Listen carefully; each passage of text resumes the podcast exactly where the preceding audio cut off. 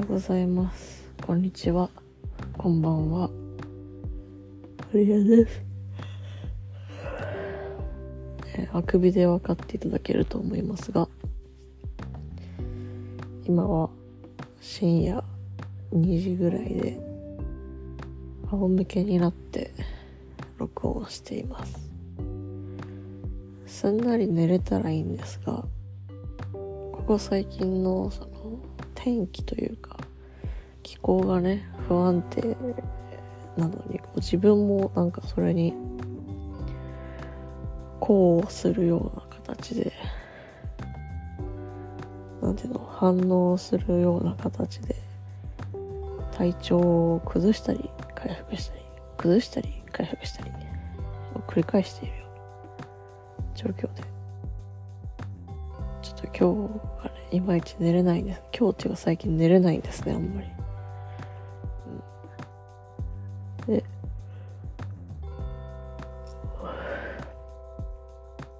じゃあメンタルヘルスコアで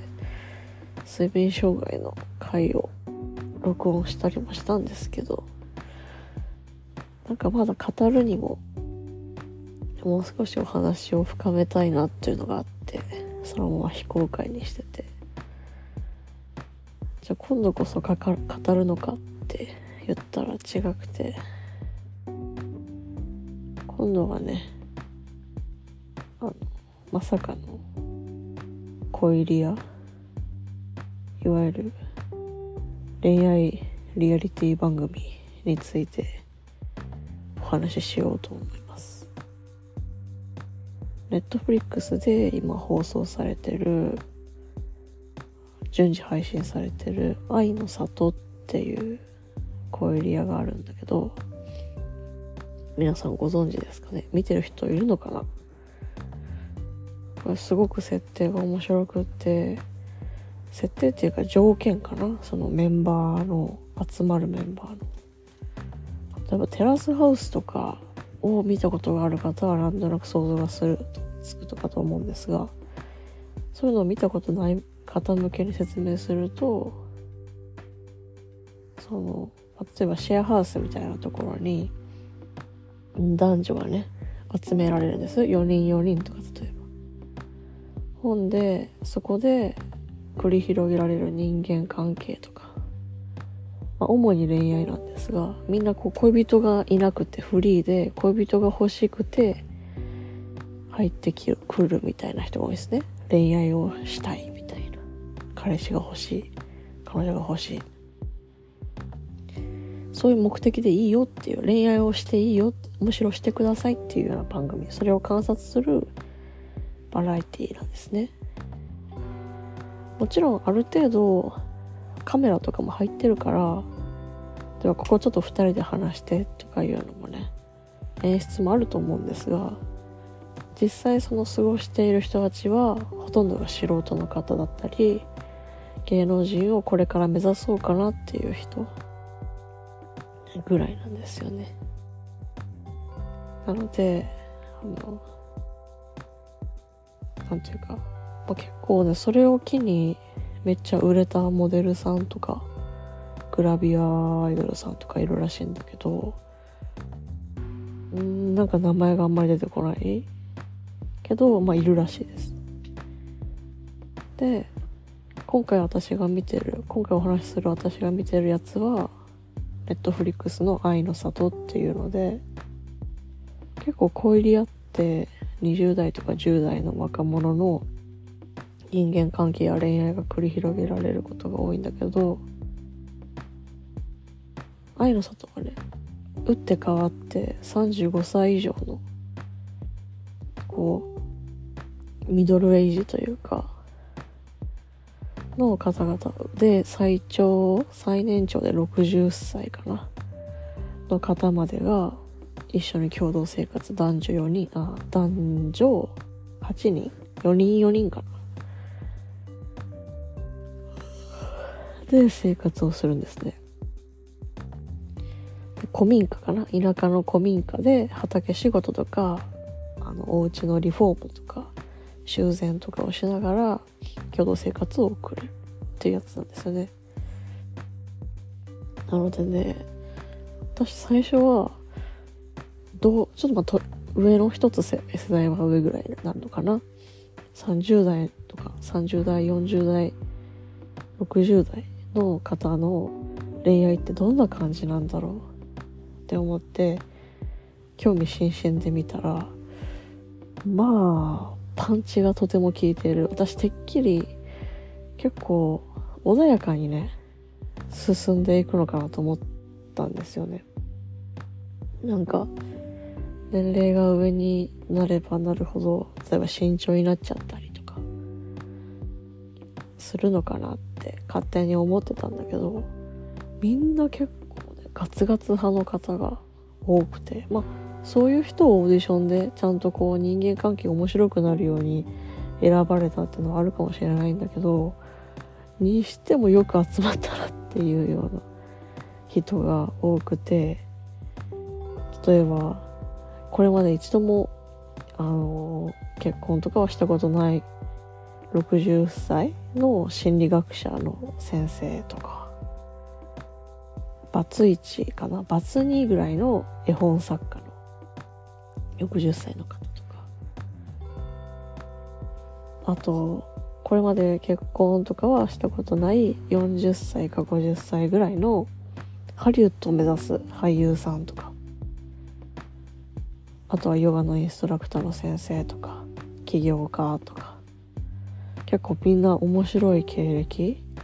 シングルマザーとかコンビニの店員とか。本当にギュッと社会の縮図というかっぱり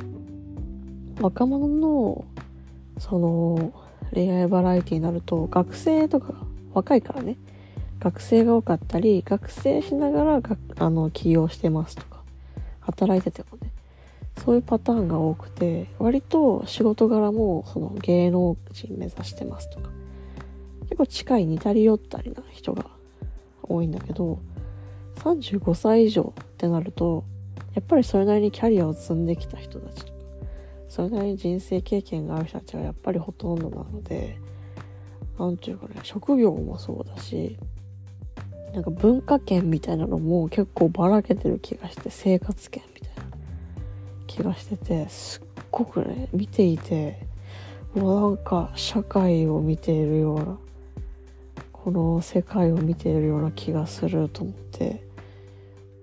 最初はね本当にちょっとこれは何だろうなカルチャーショックなのかジェンダーギャップなのかわからないんだけどすごくねたじろぐシーンとかも多かったんですよね。なんというか男女っていうのをすごく見せつけられる感じがきついって思う時もあって、ね、男たるものとかさ女はみたいないうセリフも、まあ、出てこなくはないから結構それがしんどくて見続けるか悩んだんですけどそのそこだけの目線ではなくてその人生を歩む時にこうまあ私は今でこそパートナーはいるけどずっと一人でほとんど生きてきて結構私はね楽しいんですよ。一人の時間も楽しかったんですよね。友達とかもいるし妹とか家族もいるし好きなこともあるしこうやってなんかちょこまかちょこまかすることがあって全く退屈というのをしなかったんだけどただ年齢をこうそれは多分私がまだまだ社会歴頑張らなきゃいけない年齢仕事とか特に。まだまだまだまだこれから頑張ってっていうまだキャリアの途中だから始まったばっかりか途中ぐらいだからまだやることが多い。自分のことをやらなきゃいけないっていうような感じだったと思うんだけどそうやって35歳以上とか40代50代60代になってくるとやっぱりキャリアも落ち着いてきて成熟してきて自分の人生としても成熟してきてで自分だけだと完結しすぎるのかなっていうのをその集まった人たちのインタビューとか見てると感じたんですよね。誰かと一緒に最後に人生最後に恋愛したいとか。あとこう介護のことを考えてとかいう60代の方とかは言っててうわリアルだなっていう。である回で6話かな。な時に36歳の女性のインあのヨガインストラクターの方がね男性陣に聞くんですよみんなの前で。その子供を結婚をまずしたいかどうかっていうのとそのもし子供がそれでできなかったらどうするかっていう結構リアルな質問をしたんですよね。そしたら男性陣はそこにいた4人のね30代から40代ぐらいなのかな。60代のねその心理学者の方とかはお仕事が忙しくなっちゃって途中で離脱しちゃったりしたんですよ。せっかくね面白かったんだけどあこれから見る方にはちょっとネタバレになっちゃうからちょっとあんまり話せないけどでもまあそういうことがあったりして結構トラブルもね結構多い。予期し予期せぬトラブルも多くて。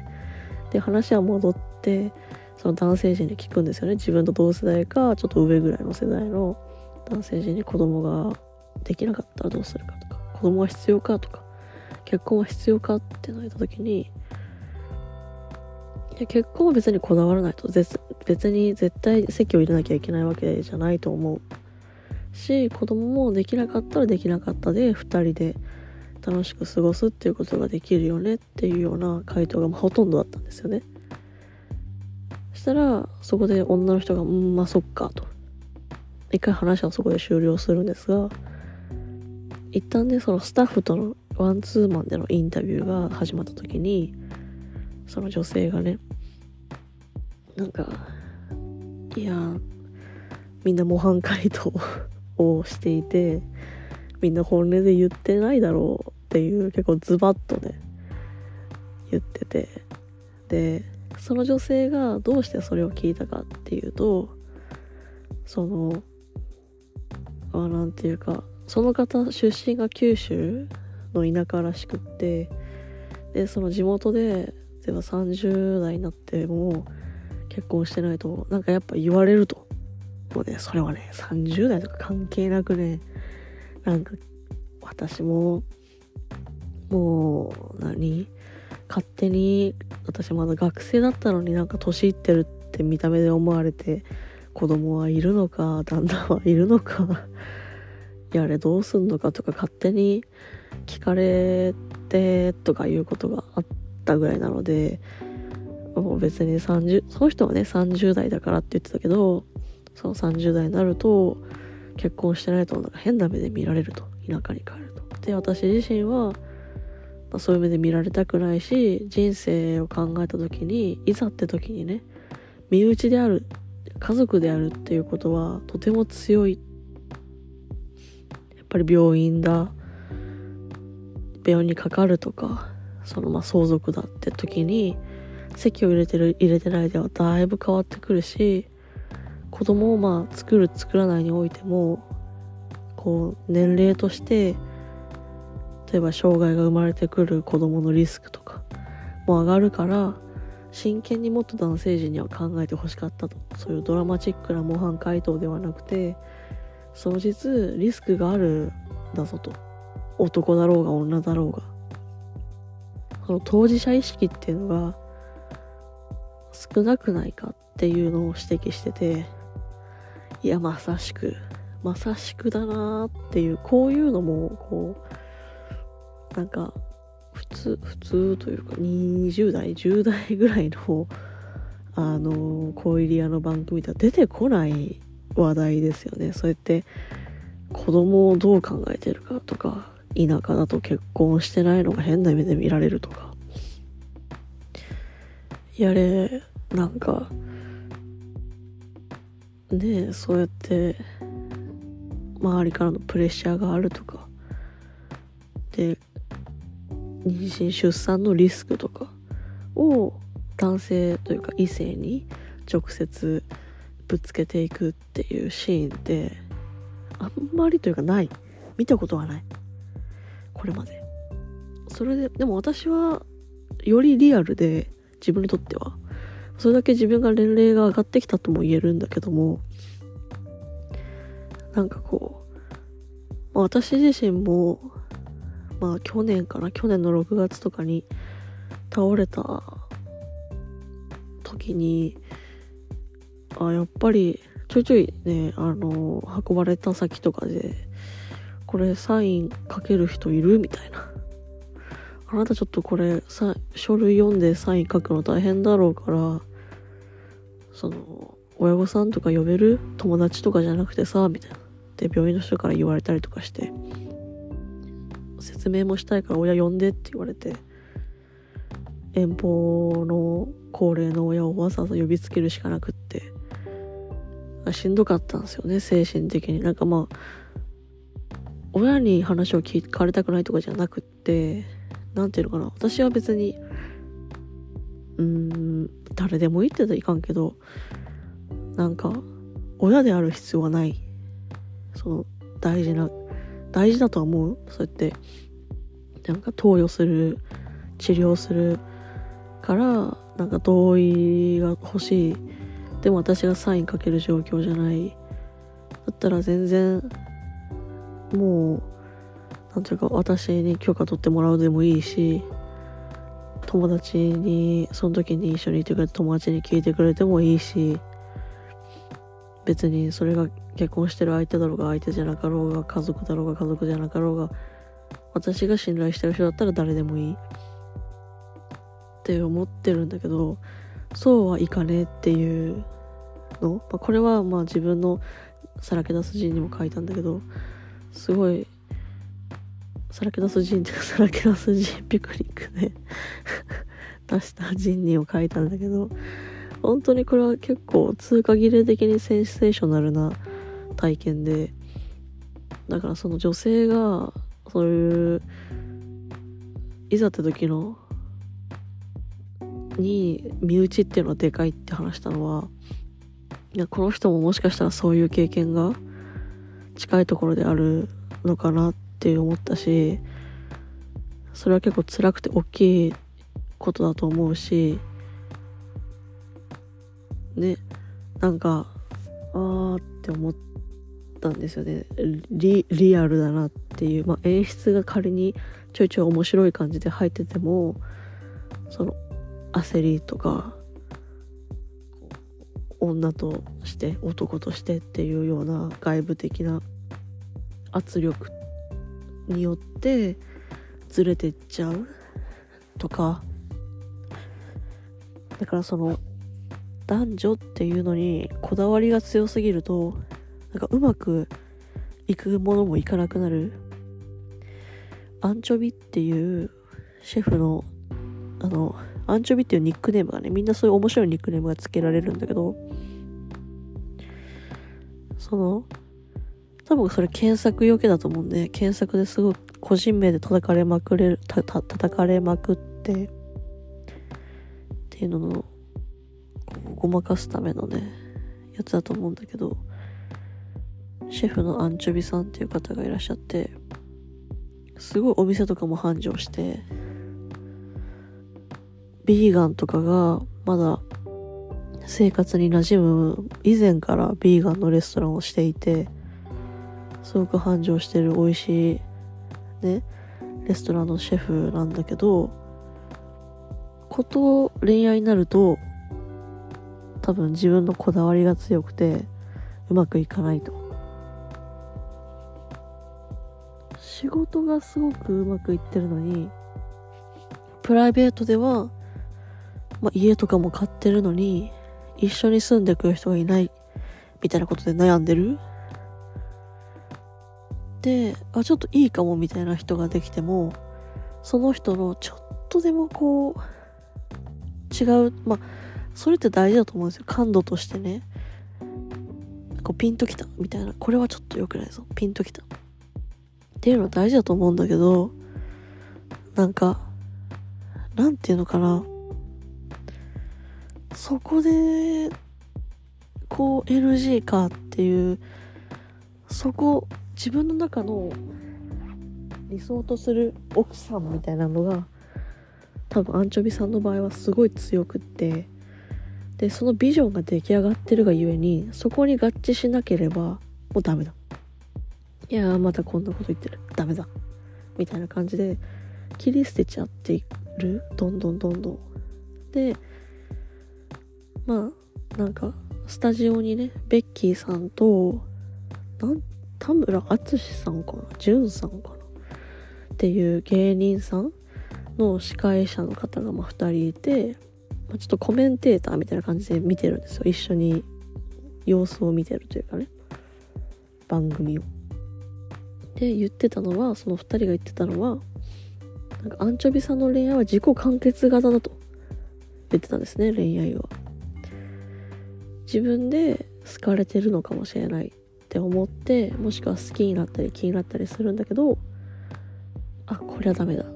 ていう風に見切りをつけて思いとか進展とかする前に終わっちゃう。自己完結で終わっちゃう。っていうのを繰り返す。いろんな人に繰り返す。これはやっぱりもったい外部のね人間だからもったいないって言っちゃうけど本人はね多分ちゃんと見極めがつけれたとか思うと思うから大事な人を探すための旅だから全然妥協はしなくていいと思うんだけど。ただ私からすると例えば子供にシングルマザーのね方がいて子供の塾代とかでお金をかけてるって言ったらそれは私結構いいことやと思うね。その本、まあ、子供の本人がしたいことだったりとかするなら余計にそれを応援してるお母さんすげえって私は思うんだけどそれで稼ぐお母さんすげえって思うんだけどなんかそれをそのここのご時世の浪費だっていうんですよね。教育に対する投資をその浪費とお金遣いが荒いっていう風にアンチョビさんは言ってて私はなんかくりしちゃったっていうかそのシングルマザーさんは自分に使うお金はないけど食費とかその子供にあげるご飯とかの素材には気を使ったり、まあ、勉強とかには気を使ったりしてるっていう私は結構美徳なエピソードだと思ったんだけどアンチョビさんはそれを浪費っていう風に見なしてまあなしですねっていう風に切り捨てちゃったんですよね。なんかいろんな価値観があるなっていうのをやっぱり見ていて感じるし学べる。そういう見方があるのかっていう。やっぱり本当にねシマウマを見た見た時になんか白が下地なのか黒が下地なのかってよく言うけどもうなんなら黒とか白に見えていないとか。というかシマウマを通り越してその奥のゴリラを見ているとかいう場合もあると思うしなんか本当にいろんな人がいていろんな目線があって10人十色どころじゃないんだなっていう10人100色 ぐらい あるのかなって。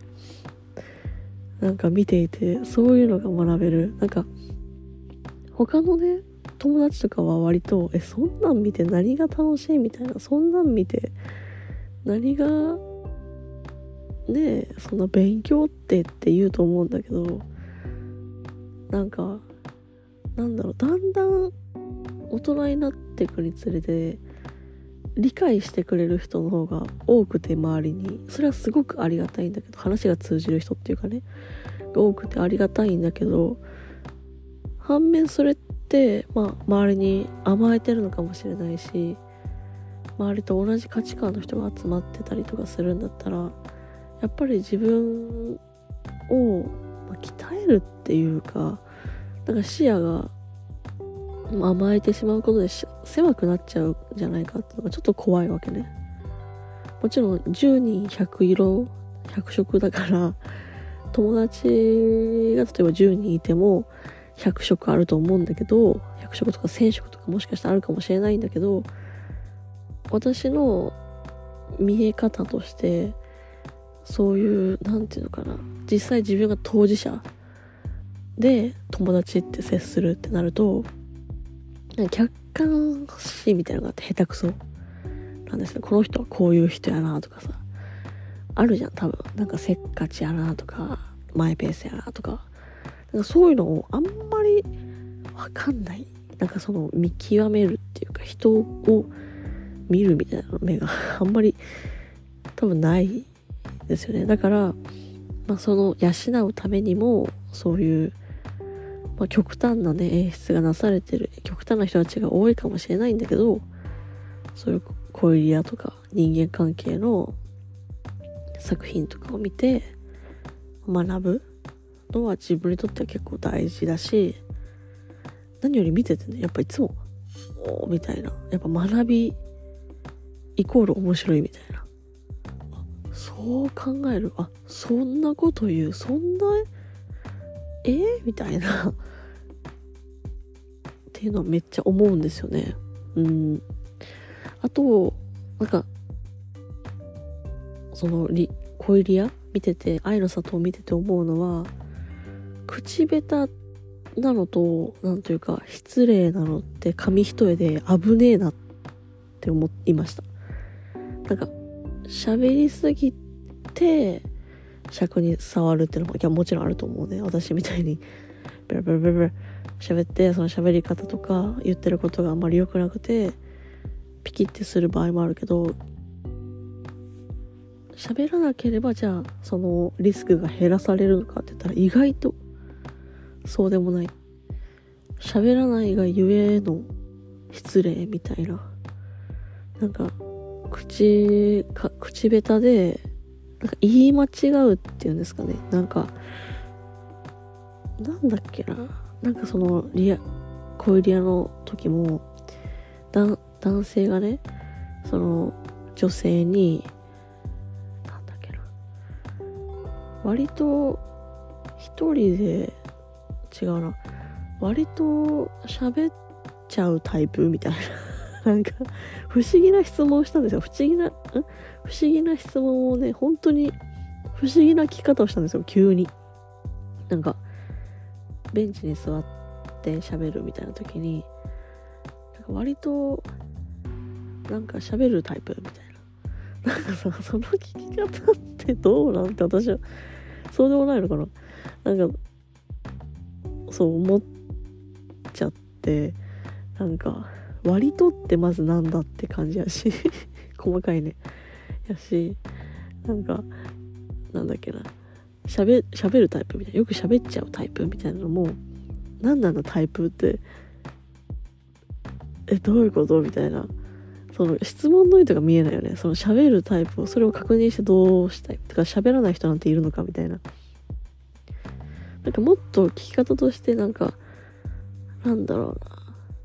なんとかのタイプっていうのも聞き方と問題によると思うんだけどなんか喋るタイプ。もうちょっとなんか喋らないタイプと思ってたみたいな。みたいなニュアンスを言ってて喋らないタイプだったら俺と似てて相性合うかもね。みたいなニュアンスだったんですよね。話の運びが。もうええ下手くそとか思いながら。そういうのを見ながらでも我が振り直せっていうことで私も多分そういう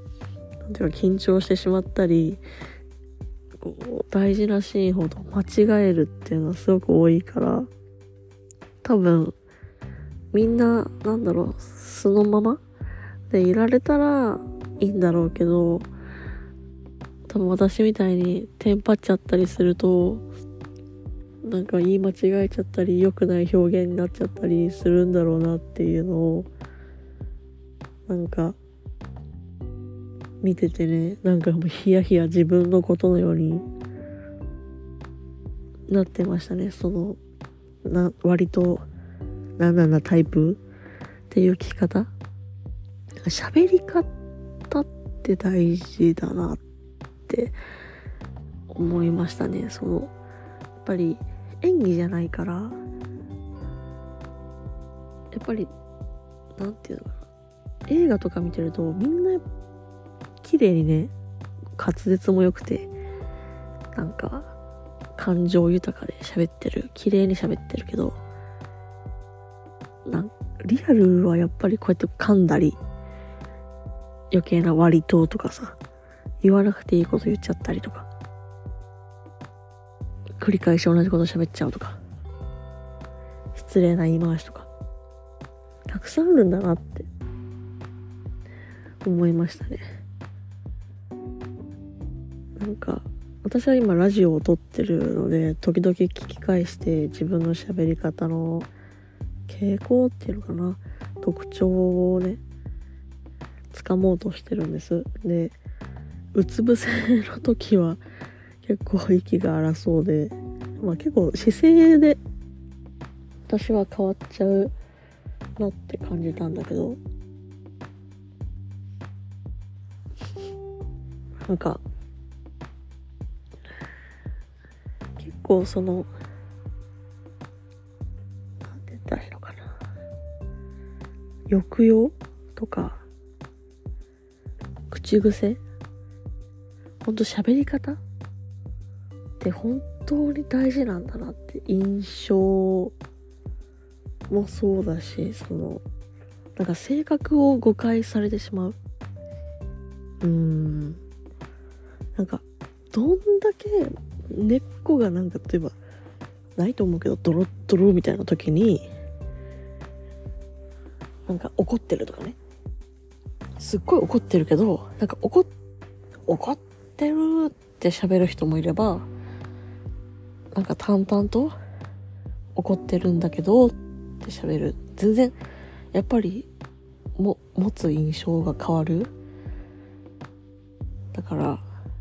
なんか大事。怒るべき時もあると思うんですよ。怒ってるっていうのをちゃんと伝えてアピールした方がうまくいく時もあると思うんだけどまあこれ例え話ね。なんか毎度毎度いろんな場面でじゃあ怒ってるを絡ませるとどうなっていう話でもある。だからそういうところもなんかコミュニケーション能力っていうか表現力の一つなんだろうなっていうのをなんかねすっごい勉強になるんだよな。だからコミュニケーションが得意じゃないっていう人ほど多分恋リアとか恋愛ものは見た方がいいんだろうね。私はついついそうやって突っ込んじゃうんだけどえなんだよ今の。その言い方とか思うんだけどそういうの含めて大事？なんだと思う？で突っ込んだり逆に自分が気にならないところが何だろうとかもやってみたらどんどん自己理解がね深まっていくような気がしました。やっぱ奥が深いね恋リアは、まあ、今んとこ第6話ぐらいまで見たのでまだ今見てるよっていう方もねあの一つの枠が30分とか25分程度なのでサクッと見れます。うん。なんでよければあの皆さんもね見ていただいて感想とか言い合いたいです。よければよろしくお願いします。ではでは今後もねちょいちょいね見てなんか感想を言うみたいなの感想を言ったりあと、まあ、自分で考えたこととかをまとめていきたいなと思うので今後ともよろしくお願いいたします。では聞いてくださってありがとうございました。おはようございます。こんにちは。こんばんは。おやすみなさい。